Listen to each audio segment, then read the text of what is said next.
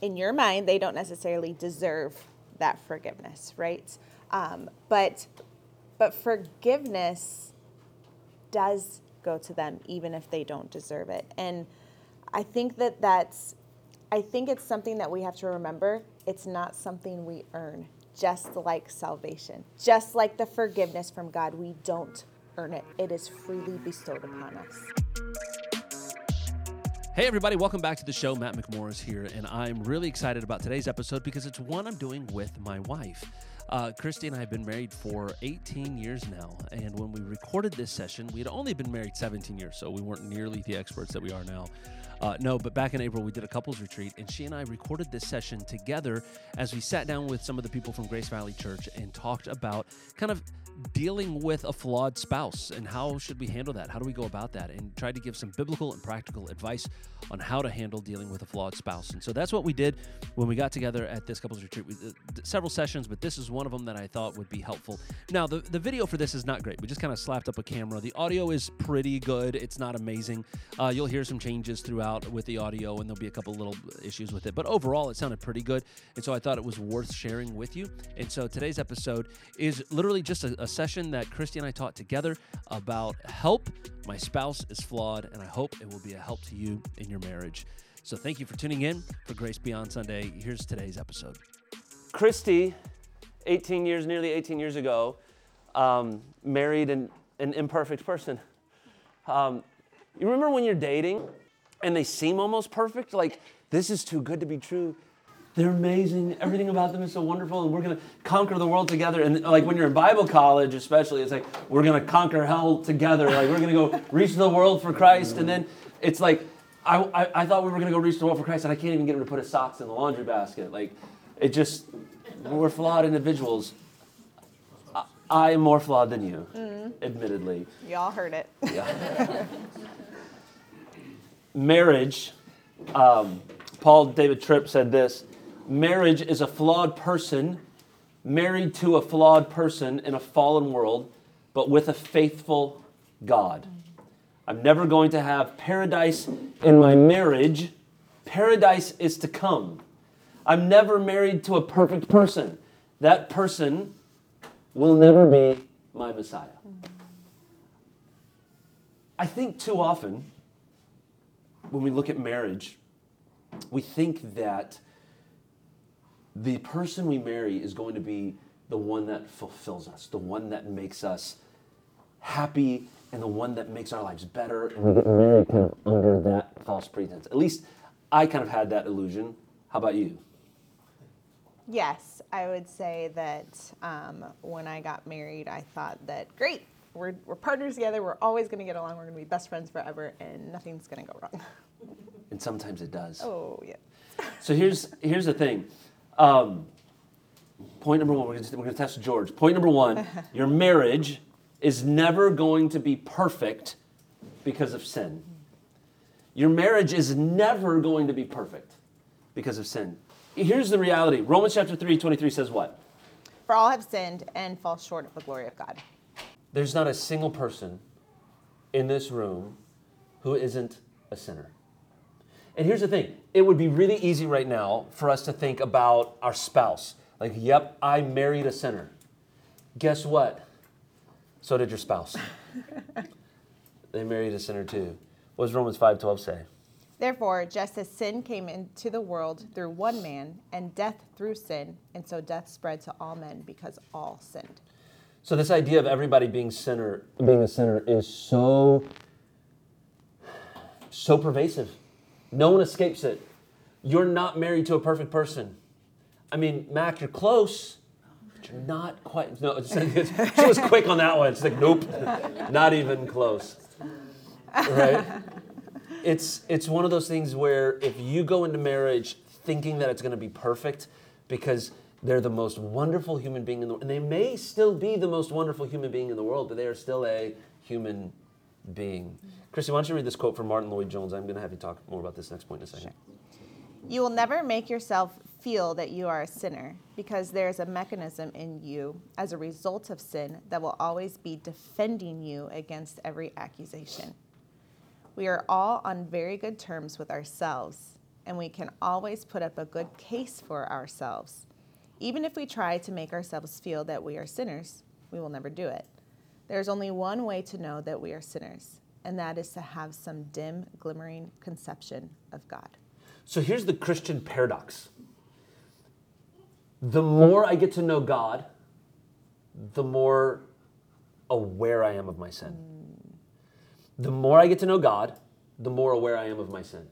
So, Kristi, what is what what is a key? We talked about this a little bit yesterday on our way up. What is a key to having a healthy marriage as we discussed yesterday? I think there's so many ideas out there that we can think of that oh if we if we went on enough dates if we spent enough time with each other if we were you know worked extra extra hard at being kind um, those are good things that we can do to our marriage. But the key to having a great marriage actually starts with yourself and your relationship with Jesus. It's not my relationship with him it's not our marriage it's not making that whole and perfect it's my vertical relationship with Jesus, first and foremost. So when that happens, though, this concept of sin becomes all the more real. Because the more I find myself focusing on Christ, the more aware I am of my sinful nature. And so if I want to be a better husband, the way that I am going to see who I really am and why I struggle as a husband is going to be when I draw closer to God. And so there's two things that I want us to understand here. One is that when I recognize that I'm a sinner, that your marriage isn't going to be perfect because of sin. Number one, that's not an excuse to not have a good marriage. Like, well, I'm a sinner. You know, I, I can't just look at Kristi and be like, yeah, but you have to expect that. Pastor said I was going to be a sinner. And so that's just, it is what it is. No, no, no, I don't, that's not an excuse. Romans chapter 6, verse 1. Shall we continue in sin so grace can abound? Like, can I just keep sinning because of God's grace? No, no, no. The King James Version, we talked about King James yesterday, it says, God forbid. Like, no way, no how should you just continue in sin because you're a sinner. Um, the closer we get to God, the more we're going to be aware of our sin. And so sometimes what happens in our marriage is I start to think about how can I have a better marriage? Well, naturally, I feel like I want to try to fix her. I can have a better marriage if I can just get Kristi to be this or to be more that. And the reality is, I need to understand that I am a sinner and I need to work on me, but I also need to understand that so is my spouse. And so it's something we both need to work on. So, number one is your marriage is never going to be perfect because of sin. But number two, where there is sin, there is even greater grace. Where there is sin, there is even greater grace. Romans chapter 5, verse 20, where sin increased, grace abounded all the more. Talk to me about this a little bit. Yeah, so this idea of sin can often be a mental block for us as Christians. And we can say, well, I've sinned so much in my life. I'm not worthy to go before Christ. I'm not worthy to go before God because I just have all of this junk in my life. And that, friend, is so opposite of the truth. God is already there. He's already Jesus is already in our place of need in our sin.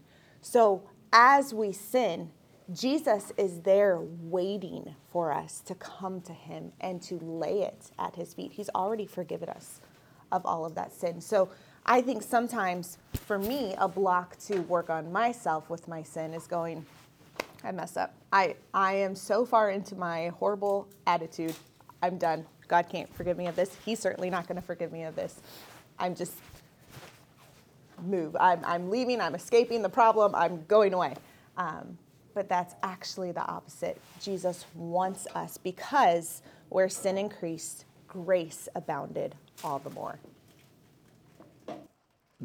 There's this idea oftentimes uh, that you'll you'll find with people that, uh, that I've invited to church before, and they're like, "Oh, I can't go to church. I I, I got to clean my life up first which is a little bit like somebody that needs to go to the hospital saying, oh, I, need to, I, I, should probably get to a hospital because I have cancer, but I'm, I'm trying to get rid of some of the cancer first. It's like, what a, what a goofy idea. Because where, where there is sickness, you go to the hospital because that's where the medication is. That's where the doctors are. That's where the ones that can help you get better are located. And when it comes to this idea of sin, of thinking, um, It gives you hope, first of all, that if your spouse is the, the problem, like I know we're both the problem in but if you're in a marriage where uh, maybe, and, and, I say this, like even if this isn't mm-hmm, somebody that mm-hmm. is in this room, but maybe you have friends or family members where they've got a spouse who is just off the deep end, they're just not doing mm-hmm. well at all. Where sin abounds, where sin increases, grace increases all the more. I, I think about it like this if, if, if I were to take a pitcher and I were to be pouring that pitcher out and saying, okay, if, if my pitcher of water represents sin, and Christy had a pitcher of water that represented grace, and, and we're just sitting here, and I start pour a little bit of sin, she pours even more grace. And so I'm like, oh, well, but but I'm, I'm still sinning. I can't. I just keep sinning, and she just keeps pouring more grace. But I'm sinning, and more grace, and more. And and that's how that's how the gospel works. Is that even though I'm a sinner, and even though I sin, there is so much grace. But now here's here's where things get get interesting. This grace is offered up to those of us that know Christ. The number one thing you have to know in your marriage is that if you don't have a personal relationship with Jesus Christ, your marriage is at best going to be just an amicable relationship between two lost people. Okay? Like, if you don't have a personal one on one relationship with Jesus Christ, if you've never placed your faith in Jesus as your Lord and Savior, if He is not the sovereign ruler of life, then you are just in a relationship that you're going to, fingers crossed, hope makes it to the end in our small group last night, uh, somebody was sharing how they had gone through some difficult, and I'm, not trying to break a confidence with anybody, but they're going through a, a difficult circumstance and didn't even want to believe in God because it was just that hard until finally God got a hold of their, their life, they surrendered, and everything in their life changed. So the best you can do is hope, fingers crossed, that maybe my marriage will survive. Because, because of this reason, to non believers, this is the, the top of your second page there, to non believers, sin evokes God's wrath sin evokes God's wrath. If we truly understood the holiness of God, we would revel all the more at His grace and understand the necessity of the intensity of His judgment. My inability to understand His wrath is directly connected to my inability to understand His holiness. Here's what I mean by that. We sometimes think, and I had a conversation with a lady not long ago who said, I can't believe in a God who would create people and send them to hell. Like, I cannot believe in a God that would, that would do that. But here's what that person doesn't understand is that God created us with a desire to have a fellowship with us, to have a relationship with us. But because of our sins, God's wrath has to be poured out on that sin. And, and when we look at that, we go, man, but, but God's wrath seems so massive, but it's because we don't truly understand His holiness. When we truly, which we never fully will on this earth, but the more we understand the holiness and the magnificence of God, the more we will begin to understand the necessity of not just judgment, but the intensity of that judgment, because God is so holy. Can I interject there quick about our view? Because I think that's what you're touching on. It. I think it starts with our view of God, of recognizing how incredible that is and where we find that view of God is in Scripture. Like, we're not going to just come up with it. It's not going to just happen, okay, I believe in God. We can all say we believe in God, but our view of God has to be based off of Scripture alone. Yeah. So if you're here and you've never placed your faith in Christ, then let me say this with love and grace God's wrath is currently going to need to be poured out on you. That's the bad news. The Bible says all of us have sinned, all of us fall short of the glory of God. There's, there's none righteous, so there's not a single one of us that just gets to go to heaven because we're good enough. If we were to put a scale up here and take all of Kristi's good deeds, and she's got a lot of them, we take all of her good deeds and put them on one side, and all of her bad deeds on the other side. Even if in our heads we go, I think her good deeds would outweigh. No, no. All it takes is one sinful deed for the scale to get tipped. It just takes one. So if, if you've ever sinned in your life, then you're a sinner. How many lies do you have to tell to be a liar? Just one. How many affairs do you have to, to have to be an adulterer? Just one. One sin is all it takes to be a sinner. And the Bible says that we're all sinners and sin deserves God's wrath. But we talked last night about the greatest gift of love. For God so loved the world, he gave his son. Why? So that we could have eternal life. The wrath of God was poured out on Jesus. Okay, so Jesus Christ, the Son of God, came to this earth and he lived a perfectly sinful life, or hmm. sinless life, and he went to the cross, and God's wrath was placed on Jesus. While we were sinners, Christ died for us. The wrath of God was placed on Christ. So that's a gift that's been offered. So if I took if I took my cell phone over here and I said, "Hey, I've got a cell phone. I want to give it away to somebody," and I said, "Ray, I want to give you my cell phone," if I'm offering it to Ray, is it his cell phone yet? No. And here's where some people get confused. They go, I believe that, that, that God sent Jesus to the cross for, for the sins of the whole world, and so everybody goes to heaven. No.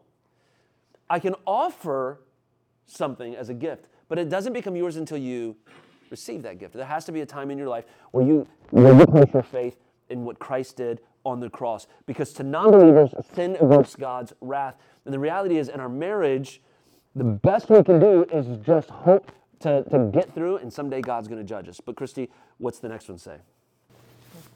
To Jesus followers, sin evokes God's grace. To Jesus followers, sin evokes God's grace. So remember, our second point where there is sin, there's even greater grace. To those of us that know Jesus, there's God's grace. Kristi and I read a book recently, um, a little while back, uh, by Dane Ortlund, um, Gentle and Lowly. Gentle and Lowly. It says this one, one of the quotes in the book says this When we feel as if our thoughts, words, and deeds are diminishing God's grace toward us, those sins and failures are in fact causing it to surge forward all the more. Now, listen, you may say, I am struggling with sin. And sin can affect a marriage. I've talked to so many men who, who can, who can uh, attest to the fact that, that pornography is, is negatively affecting their marriage. I've talked to, to people where uh, the, the wife has certain issues or the husband has certain issues, and those sins are negatively impacting that marriage. But here's what I want to give you as hope this morning. When you look, if you look at your marriage and say, I don't know, I don't know if we can make it. I just feel like we're too far gone. I feel like I feel like there's too much that has happened in our lives for us to have a great marriage. Like maybe we'll be in a, in a business contract, like like we, we still live in, under the same roof, and and maybe I, I knew a guy that him and his wife didn't get along very well at all, but they, they still would be intimate every once in a while because it was just kind of an, an, agreement to help meet each other's physical needs even, and it was just it was tragic. But where there's sin, there is more grace than there is sin. You say, Matt, I you don't know like like I've re- like I've really mistreated my wife. I've really done a lot of sin. Thomas Goodwin says, "There's comfort concerning such sin in that your very sins move him, move God to pity more than to anger." Here's where this gets difficult to understand. As parents, what happens when our kids sin? It moves us to it moves us to anger. And so it's hard to understand the heart of God. But the reality is that God loves us so much that the more we sin, the more He is moved to pity, the more He's moved to sympathy, the more He love. So the problems you have in your marriage are actually sin problems. But, but our sin actually evokes God's grace. What's the next quote from Dane say? The sins of those who belong to God open the floodgates of His heart of compassion for us.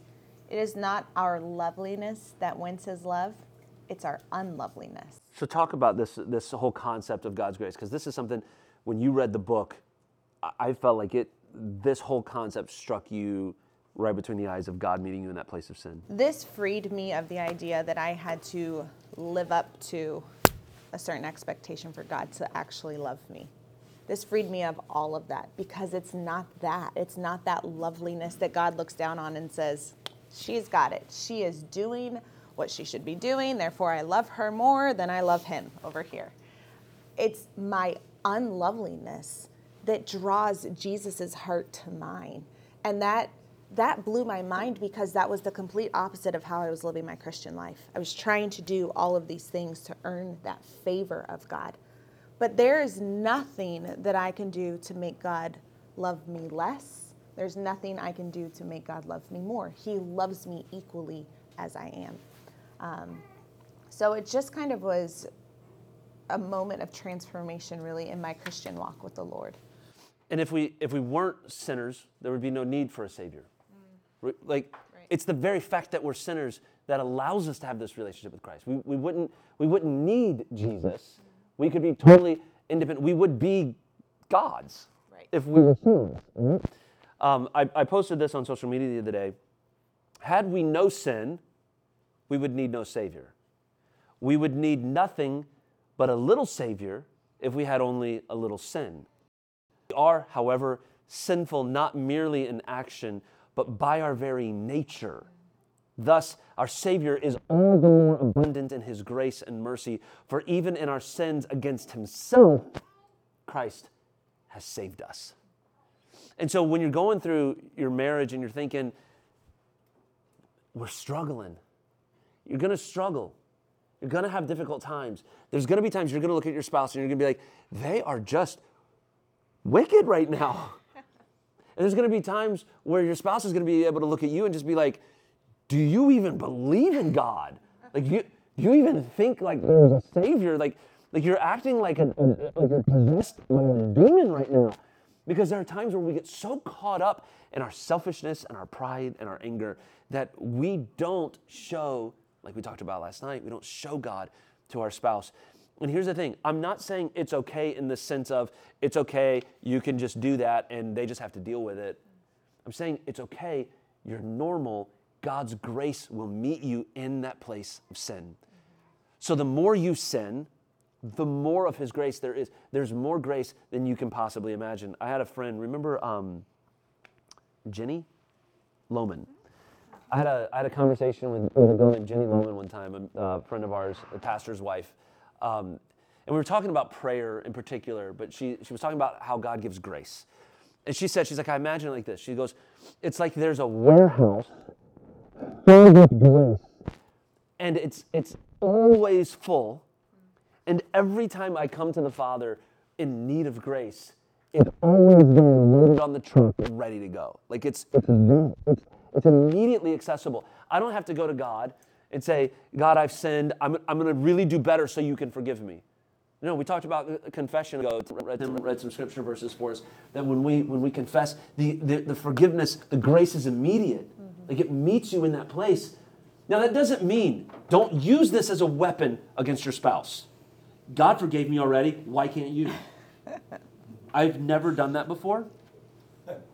Really? I've done that before. Mm-hmm. You have. Where I try to take my spirituality and force it on my spouse. Mm-hmm. So these are not weapons of war we're giving you. These are these are tools for your own sake that you can recognize when you're in your marriage, when you're involved in your marriage, that there's there is sin in your lives because you are sinners. Mm-hmm. And if God, here's the thing, here's the other side of that. Because I know that my wife is a sinner, and I know that God's grace toward her sin, and her sin is ultimately against who? Even if it affects me, who's it ultimately against? God. It's against God. So her sin is ultimately against God. If God can show her grace, why can't I? Now that doesn't mean the, the, the, the hurt is immediately gone. That doesn't mean the, the pain is immediate, isn't immediately gone. But the Bible says, Vengeance is mine, I will repay, saith the Lord.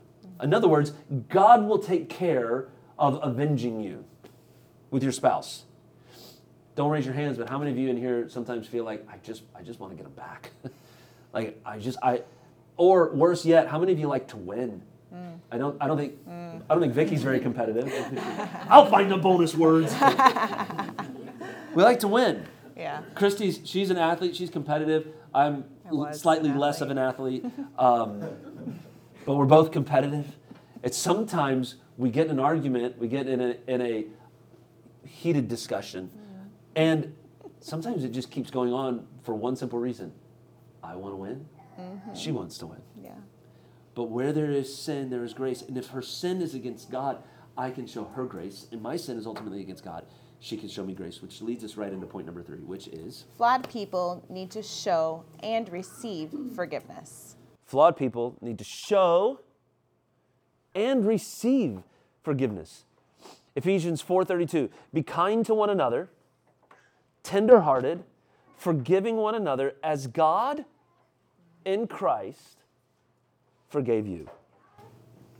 So we need to show and receive forgiveness. Now ultimately, we have seen forgiveness because of what? We forgive because we have been forgiven. So again, it goes back to that point. God has forgiven us of so much in our lives. And because of that, we have the ability as believers to then pass on forgiveness to, to others. We're supposed to forgive because of the gospel. If you've placed your faith in Christ, then all of the sins that you've ever committed, that you com- are committing today, and that you will commit for the rest of your life, all of those sins were placed on the cross of Christ. And God looked at that and said, I forgive you.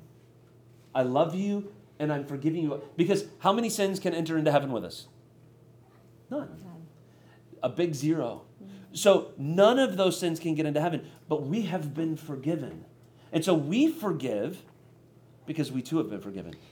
You know what helps me with this too at times, and it's that illustration that you've used time to time at Grace Valley is when you've brought Carter up and you put the robe on him that has all of the sins written on it. If those of you who have been at our church remember remember this, um, and that's how man sees us. Like we have those sins all over us, and when we accept Christ as our Savior, Christ exchanges that for the robes of righteousness, which is a clean slate, and that is how God looks down at you. I often don't look at you that You still way. see my old robe? I see, you know, your attitude, you're snarky, you're whatever, you're grumpy, you're Let's not get specific. no, let's, let's, let's, let's go there. Confession time. Um, but that's how I look at you. And what has helped me, and I don't do this perfectly, I, I don't even do this right most of the time, which I, it's always a work in progress, um, is looking at you the way Jesus looks at you.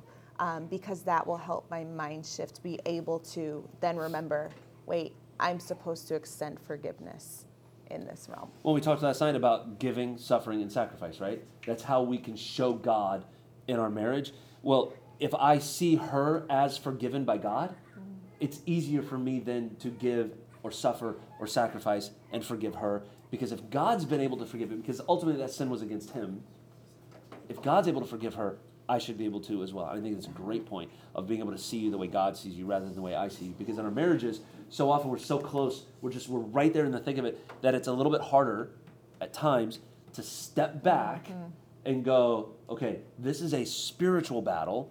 This isn't just two two people fighting. Yeah. This is we, we wrestle not against flesh and blood, but against principalities and powers. Like like the devil wants us to fight, and so instead of fighting with each other, we need to see each other the way God sees us. So we forgive because we've forgiven. Secondly, we forgive even if it is not deserved. This one's hard. This one is very hard because sometimes it just hurts. Sometimes I'm just mean to you. Sometimes you are just mean to me. And and It's the last time you get to do a session with me. and there are times where you know, if you've ever been in a disagreement with your spouse and you're ready to stop it, and they apparently are not ready to stop it, um, they don't nec- in your mind they don't necessarily deserve that forgiveness, right? Um, but but forgiveness does go to them even if they don't deserve it, and I think that that's I think it's something that we have to remember. It's not something we earn, just like salvation, just like the forgiveness from God. We don't earn it, it is freely bestowed upon us. Write this down.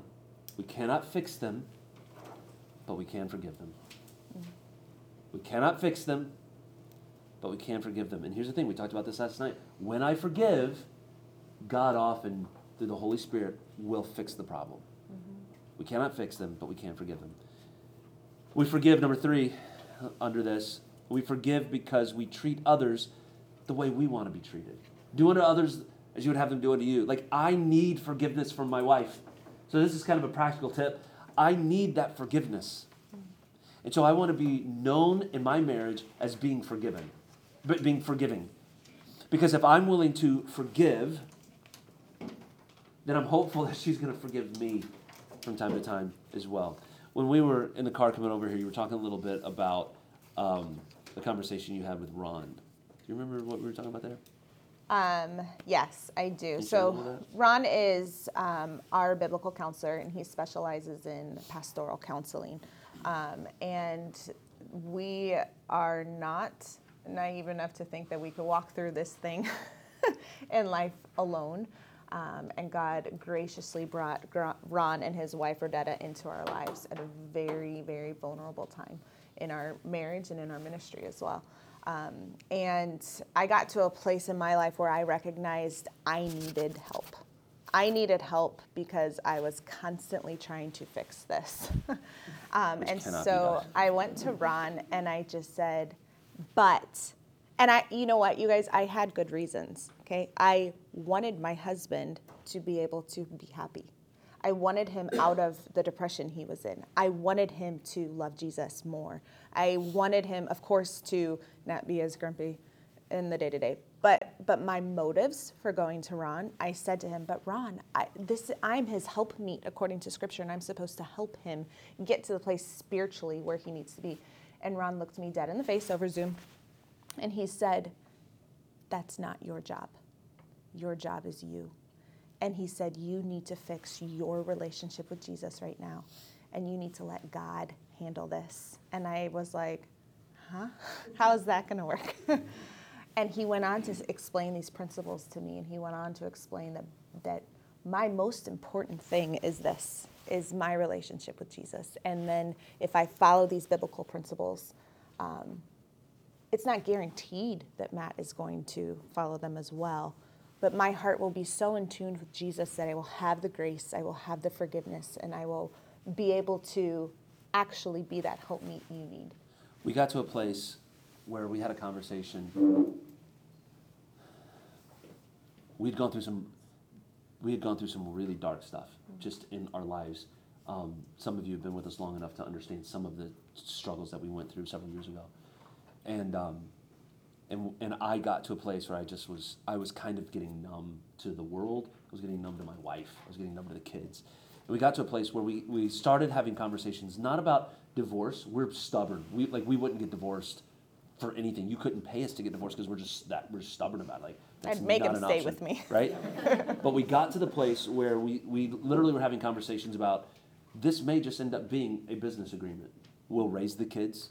We'll even sleep in the same bed. Like but w- we're not going to be happy together. Like we just got to that place where and there was so much, and, and it, it hurts to say this because it, it would be easier to say there was so much pain, there was so much hurt, there was so much this, there was so much sin, there was bitterness, there was anger, there was over legitimate things that we had to get a counselor, like we had to get somebody involved, or we knew that our marriage was just going to be mm, Dead. and I knew that if our marriage was dead, that I wouldn't be able to pastor, like because I just wouldn't, I wouldn't have the capacity to do it. And if you know me at all, you know I have no other skill sets. I had to keep my job. no, but like I was like, this could this could ruin our whole lives if we don't figure out what's going on here. And um, so we met with Ron together, and we met separately, and there was there was demons I was battling with depression and frustration and and bitterness and anger and some of that, some stuff that he and I had to walk through. Some stuff. And what was interesting, and what I want you to grasp, is that most of the problems in our marriage had nothing to do with our marriage. Most of the problems in our marriage were problems I was having and problems she was having. And so, because I wasn't right with Jesus and because she wasn't right with Jesus, we weren't right with each other. Right. And I want you to grasp this concept that the, when you understand the reason you're struggling is because you're a sinner. But God's grace is so abundant and so amazing. But I will also say this, and this isn't in the notes, but we have a Ron. And I, I'm telling you, if, if, I, if I texted Ron right now and said, Ron, we're struggling, I need to talk, it would just be, let's get, let's get it on the calendar. And he would, he would make it happen. And the first time Kristi asked me this, and I'm, I'm making a point with this, she said, I think we need to meet with a counselor. And I was just like, I'm supposed to be a counselor, not meet with a counselor. I said, fine, if you feel like it will help our marriage, I will meet, but I'm not going to talk. I've got nothing to say. And it was an hour long conversation. Ron introduced himself and we chatted for a little. It was all online. We chatted for a little bit, and then he asked me a question. And I was like, "Well, I'm not going to be rude. I'll answer his question." And I did not stop talking for 45 minutes. and just it just started to bubble up. Did it kill you? It did not It kill did me. not kill you. Okay. And here's wh- here's where I'm going with that. If you need help, get help. And, and I would I would caution you where you get that help. A, a church is a great place to start. Mm. A non-biblical therapist, and I'm not making fun or criticizing, but somebody who doesn't think like Christ all they're going to do is give you kind of secular principles to get along better. Mm. What you need is to deal with your sin and to develop a relationship with Jesus, and your marriage can legitimately thrive.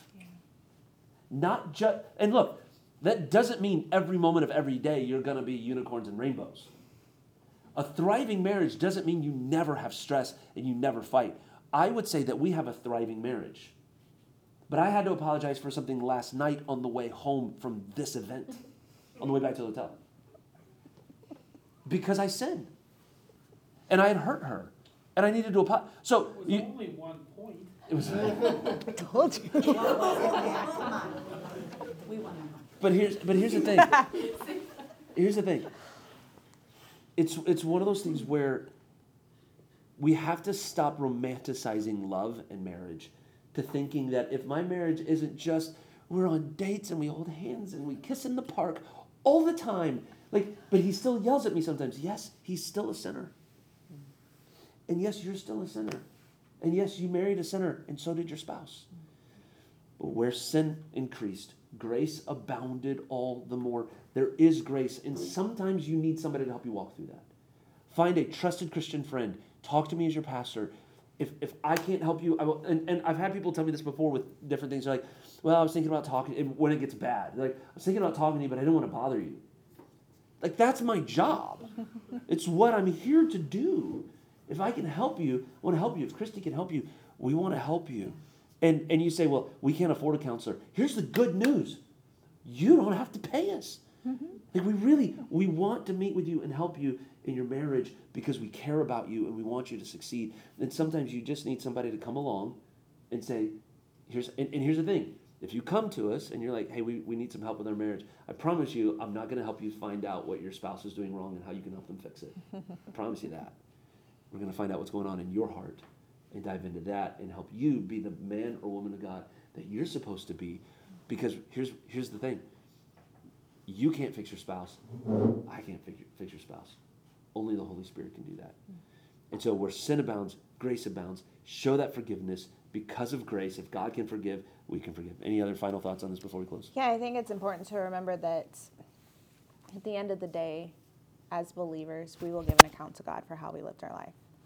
We will give an account to God for how we managed our relationship. I'm not going to give an account to God how I managed his personal relationship with Jesus. Um, and if we can keep that the center of our mindset, if we can keep it Jesus, keep it there, um, it's a lot easier to remember these things. Work here, not here. And then this will be a byproduct of a strong relationship with God. Thank you.